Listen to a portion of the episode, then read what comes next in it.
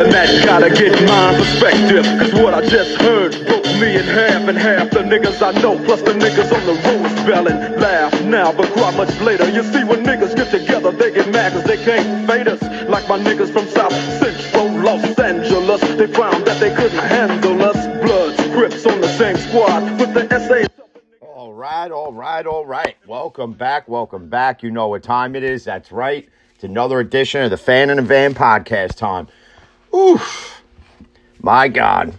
Oh. Monday night, Steelers Colts. This goes to prove to you that Jeff Saturday, as much as the, the players are buying into his mentality and it's, you know, whatever positive vibe he's bringing out into the into the Colts organization as far as the players go, that's all well and good. But let's be honest, Jeff Saturday has no coaching experience. The fact that yesterday he comes out and says, "I wish I would have called the timeout on that third down," he had no clock management skills at all, and that was a game, honestly, that you handed the Steelers and one that the Steelers really needed. I mean, Kenny Pickett goes out on that last drive. He calls the play himself. And I don't know if anybody else noticed it. There was one stop they had on Najee, and they, one of the hot mics was near the Colts sideline. And all you hear is somebody scream, they're running the same plays. How is Matt Canada not fucking fired by now? We're going into what? Week 13? And he's still here with the same abysmal offensive play calling, with the same abysmal answers every single friggin' week. I mean, I- take away that there were some highlights from the game at least. You know, McFarland wasn't bad getting called up from the practice squad with Jaylen Warren getting hurt, you know, and using Benny Snell as running back number two. Um, you know, he was he was good as well. Uh, there were some throws, obviously. Diontae, you're getting paid 18 million. You got to catch what's thrown at you. Uh, you had a surefire touchdown. You, you you catch a ball and then you're running diagonal instead of just cutting straight up when you have a wide open lane to the end zone. I don't know what's going on with Diontae, but to come out and voice his frustrations, how he's not getting enough targets. In my opinion, this is how it started with Antonio Brown, and I hope it does not go this way. I hope we do not go down a path where we're dealing with another Antonio Brown situation with a kid with all the talent, in my opinion, and then decides that his ego is going to be too big for the locker room and for himself and put himself in an Antonio Brown situation where we have to trade him and fleece another team.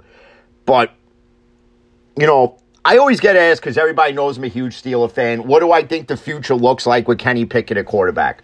You know, and regardless where the Steelers finish, they're not drafting another quarterback. They're not doing it. Um, you know, some would like to see them have a top five pick to get one of the top guys coming out, whether it's the kid from Kentucky or it's, you know, Bryce Young or it's CJ Stroud. Um, to be honest with you, I think Kenny Pickett's the answer. The main problem is the offensive play calling. How do you expect a kid to progress when your offensive coordinator is calling the same plays? And, you know, we, we always say historically you should run the ball on first and second down, right? Well, if you f- rewind back to the Thanksgiving games, and it was Greg Olsen, he made an interesting point. And I never thought about this until Greg Olsen said this. So I'm not going to take credit for it. I'll give Greg Olsen all the credit. We all know Greg Olsen is. Uh, okay? He said, yeah, they're expecting to run on first down. So what should you do? You should pass the ball because they're in a run stop defense that they're not going to be able to really stop the pass, that you can literally run any passing play you want and it's not going to get stopped. And that's something where, you know, even though we have Najee, and Najee's playing hurt, let's be honest. Najee, Najee Harris has not been healthy since training camp. All right, but yet he's still giving it a go every week, so I at least give him credit for that. But if Matt Canada is going to pass on first down, we don't need a 70 yard bomb down the field. Do a little check down, you know, make it second and five, second and three, whatever it is. You know, stop with the bubble screen bullshit. I hate that little, you know, either to the right or to the left of you because it gets sniffed out every time. We've seen we've seen people get blown up by it. I hate that friggin' play. I hate it. I've always hated it. Um, but you know, the question remains: Do the Steelers finish with a winning record this year? I'll be honest with you, it looks bleak. And I, and I have to be real and honest about it because I'm not going to sit here and be one of those delusional fans, you know, like Browns fans who thought Deshaun Watson was going to be the second coming of Jesus. And all of a sudden it's, oh, he's, he's going to be the savior and, and, and he's going to take us to the promised land. Bull fucking shit. The only place Deshaun Watson's taking you to is an all you can eat Chinese buffet followed by a fucking happy ending at the rub and tug next door. Stop. Stop. Because I've seen Cleveland Browns fans on Twitter, oh, this is the turnaround. We're going to destroy Houston. And this makes no sense. And I think maybe these 10 accusers are showing up to the game to make their voices heard. And this was, and you knew this was going to happen. Obviously, I don't think they're going there to support Deshaun Watson. Okay? But this is what the NFL has now as a problem obviously accusers are going to show up wherever he's playing now. And people are going to interview him. And more is going to come out. And the NFL is going to look just as bad. Because why wouldn't it? It already looks bad. With, with, oh, only a 13 game suspension and he couldn't go to the facility till this week and then he couldn't practice till this week. And, and if he needs a sports massage, it can only be from the trainers there. You mean to tell me you have somebody with eyes on him 24 7 that you don't think that he's got somebody coming over and giving him, you know, the dirty massage? Come on. This kid's never going to learn. You've given him all this money to act like an entitled prick. Okay? He's in essence the the African American version of Zach Wilson. No accountability, no remorse, thinks everything should be handed to him, and don't have to work for shit. Okay, at least that's how he is in the NFL. I don't know about in his past, nor do I really care. Okay, but that's the way Deshaun Watson comes across to me. Is he comes across as a African American Zach Wilson? Now, you could agree and you could disagree, but they're both one and the same.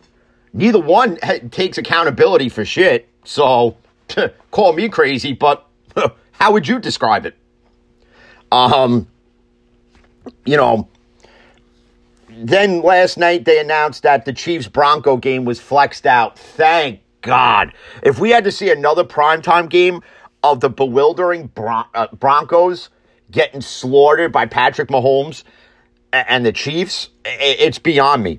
And what people don't realize in this situation with Russell Wilson, as far as like dead cap money goes, get ready for these totals because because you need to buckle up Bronco country. In 2023, 107 million in dead cap space. 85 million in 2024. 50 million in 2025 and then 31 million in 2026. All this for a guy who's a shell of his former self. You can't make it up. But yet here we are. If you're a Broncos fan and you're sitting here and again, I'll tell you why they're not going to trade him. That reason exactly. All that money in dead cap space. It's not going to happen. If you release him, yeah, you don't have to pay him the rest of his contract, but you still got the dead money there. So what do you only recoup out of everything? 39 million? What can you possibly get with that?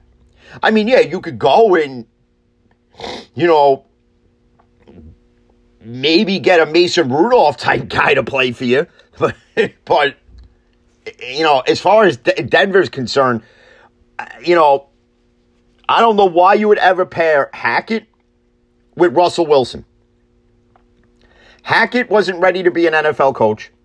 He should have stayed wherever he was. I think he was like a coordinator with Green Bay or whatever it was. He should have just stayed there, and that's that.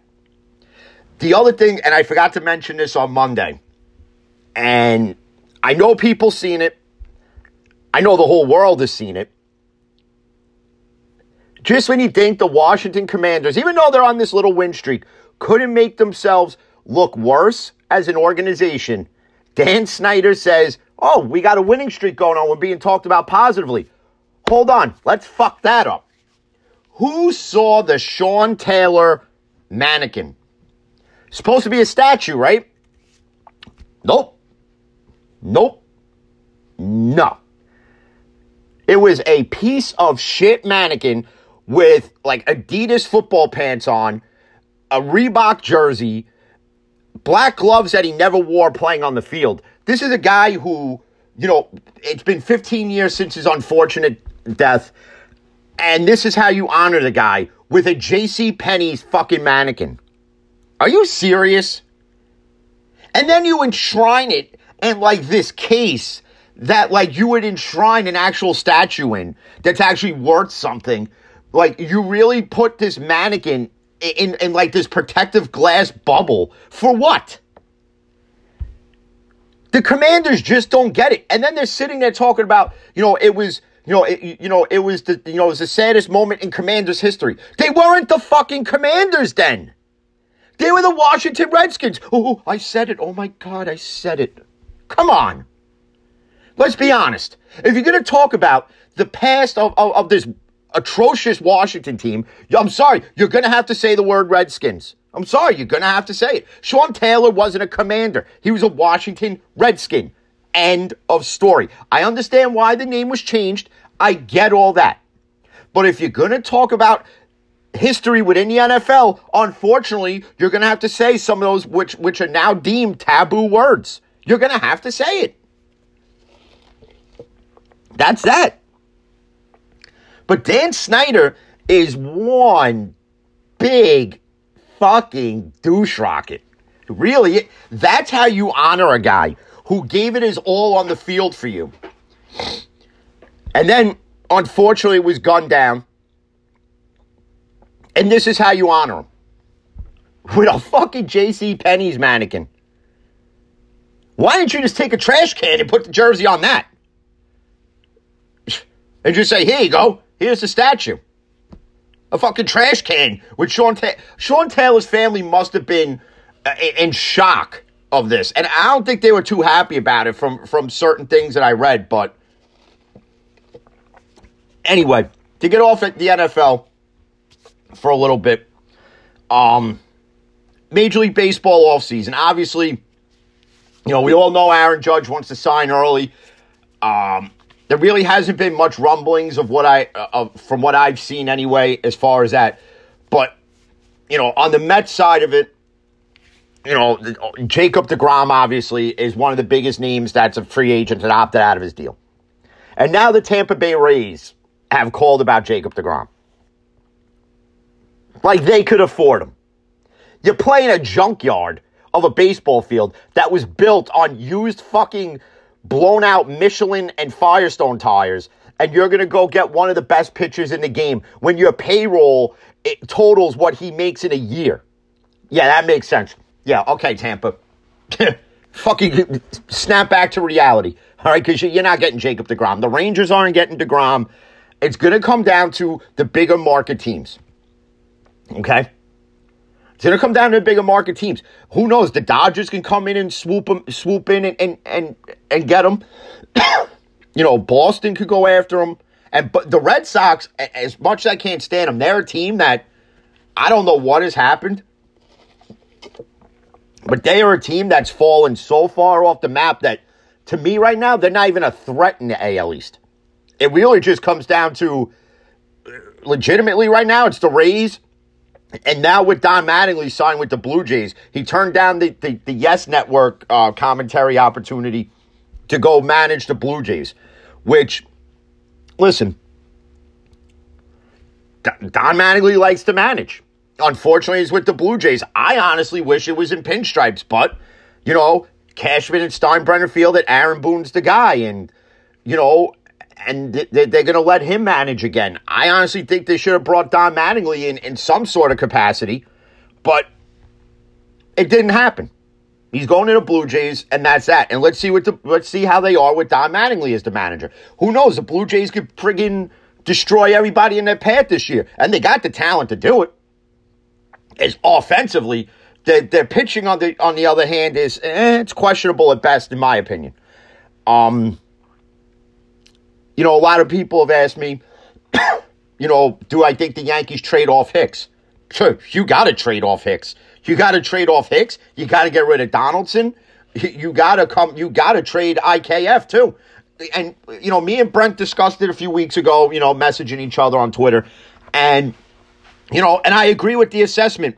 You know that that that you know you know what he had to say as far as he thinks that they're going to try to trade him off because look at the contract it's one year six million. If you could trade him to get something better or you're trading him because you're going to go after Trea Turner or you're going to go after Carlos Correa then yeah I'm all for it. You could package the three of them together and get a whole new bag of bats and balls. I don't give a shit. But Josh Donaldson cannot be on cannot be in the starting lineup come opening day Neither can IKF, and neither can friggin' Aaron Hicks. I'm sorry. The Aaron Hicks experiment died almost two years ago at this point. I understand at times, you know, he you know, he's come through in the clutch, but when you've needed him to come through in the clutch, he can't do it. You know, he reminds me of a Curtis Granderson, just a wish.com version of it, because Curtis Granderson was a very streaky hitter throughout his whole career. But when Curtis Granderson needed to come through in the clutch. Here's the difference: Curtis Granderson came through in the in the clutch. Just putting it out there. You know. You also heard, obviously, if if you're a Tigers fan, you know Miguel Cabrera is coming back for his final year. You know, there's going to be the you know the walk off tour of of a Hall of Famer career. Let's be honest, Miguel Cabrera. You can like him, you can hate him, you can love him. Guy's a Hall of Famer. Let's be honest. The guy's played the game right, minus the little incident in the Bronx with the, you know, that, that whole thing with, you know, we, we, we all remember that brawl. Okay? But now the rumor is, as far as Detroit goes, do they bring Verlander back to be part of this nostalgic season of Cabrera taking his career and walking off into the sunset when it's all said and done when the Tigers don't make the playoffs again. Hate to say it, but it's true. They're not going to make the playoffs again. But that's not why Cabrera is doing it. He's doing it, I guess, to put to put a, a you know to put the ending to his career. And if Verlander goes there, what's Detroit honestly going to pay him? Can Detroit even afford to bring in Verlander? And Verlander's another interesting thing because the Yankees obviously have reached out, the Mets have reached out, and when it comes to pitching for both New York teams, and obviously you have DeGrom out there, and you know the Yankees obviously Taillon's a free agent, and do you bring Taillon back? I think honestly, if the Yankees do go and get DeGrom, which is a which is you know a long shot because I don't think they're going to do it, and I don't think they're going to bring in Verlander either because I think whatever money they're going to spend is really just going to be on Aaron Judge and maybe, you know, minor acquisitions. So they're not going to really spend that much other than what they put out there for, um, what's his face, for, for Aaron Judge. I don't think they're going to go out and spend a boatload of money to get DeGrom and bring Verlander in. But, you know, again, if you're committed to winning a World Series, you know, Hal says, well, well, look at how much we've spent what have you spent? Because if you're telling me bringing in a 36 year old third baseman who's on the decline and is a toxic fuck, and you're paying him the you're paying the rest of the contract that Minnesota gave him, yeah, that's a dumb move, and we've all been saying that one. And then, you know, when you look at the Mets side of it, if the Mets, in fact, land Verlander for a year, I don't think that means that DeGrom is officially gone. But it's an 85% chance that they're going to move on from DeGrom because the only person that could affect Jacob DeGrom not coming back to the Mets is Jacob DeGrom himself. Because if he's going to wait till the very end to make a decision, and what Jacob DeGrom has to realize is that he has an injury history. Of course, teams are going to look at this, and it's going to come down to money and years. And This is why I said him opting out was a huge mistake. You the, the risk reward factor here does not work in DeGrom's favor because of the past injuries.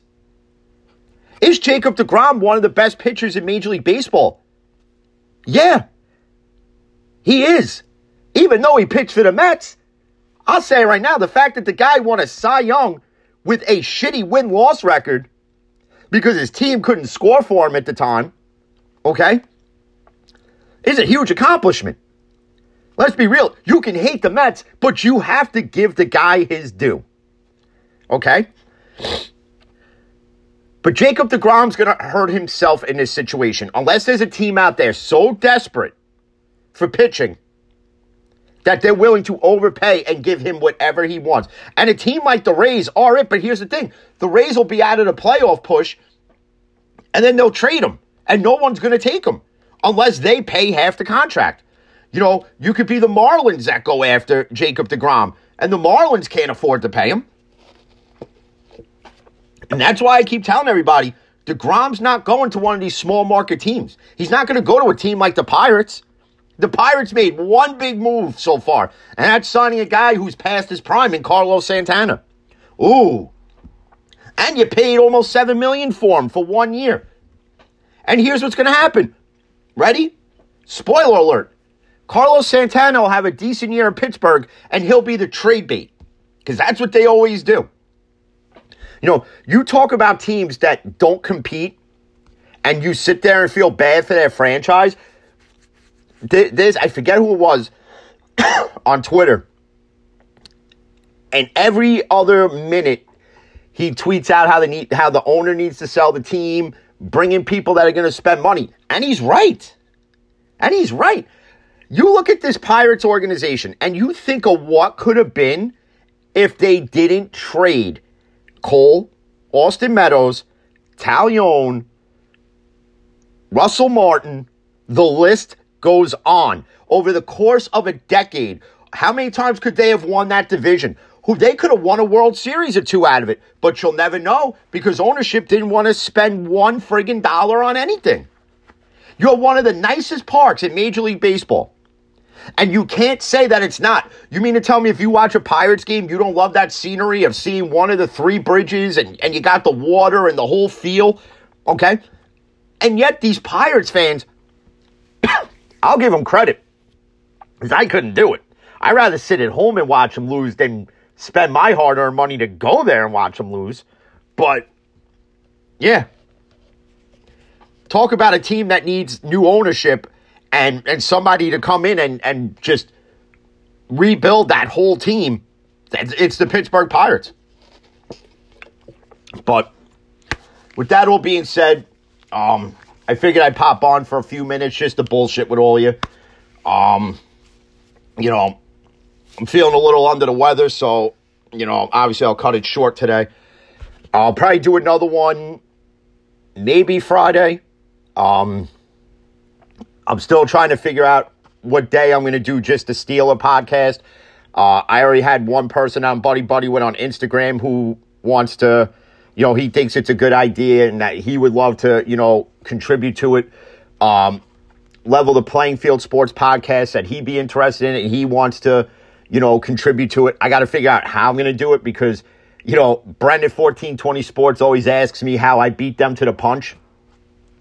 The answer is simple because I'm a schmuck that wakes up and comes to work early when it when it's its quietest, so I could sit here and do my podcast. Because if I try to do it at home, I got the dog crying and barking in the background, the ring doorbell going off, and the ring chimes going off, and and all this nonsense.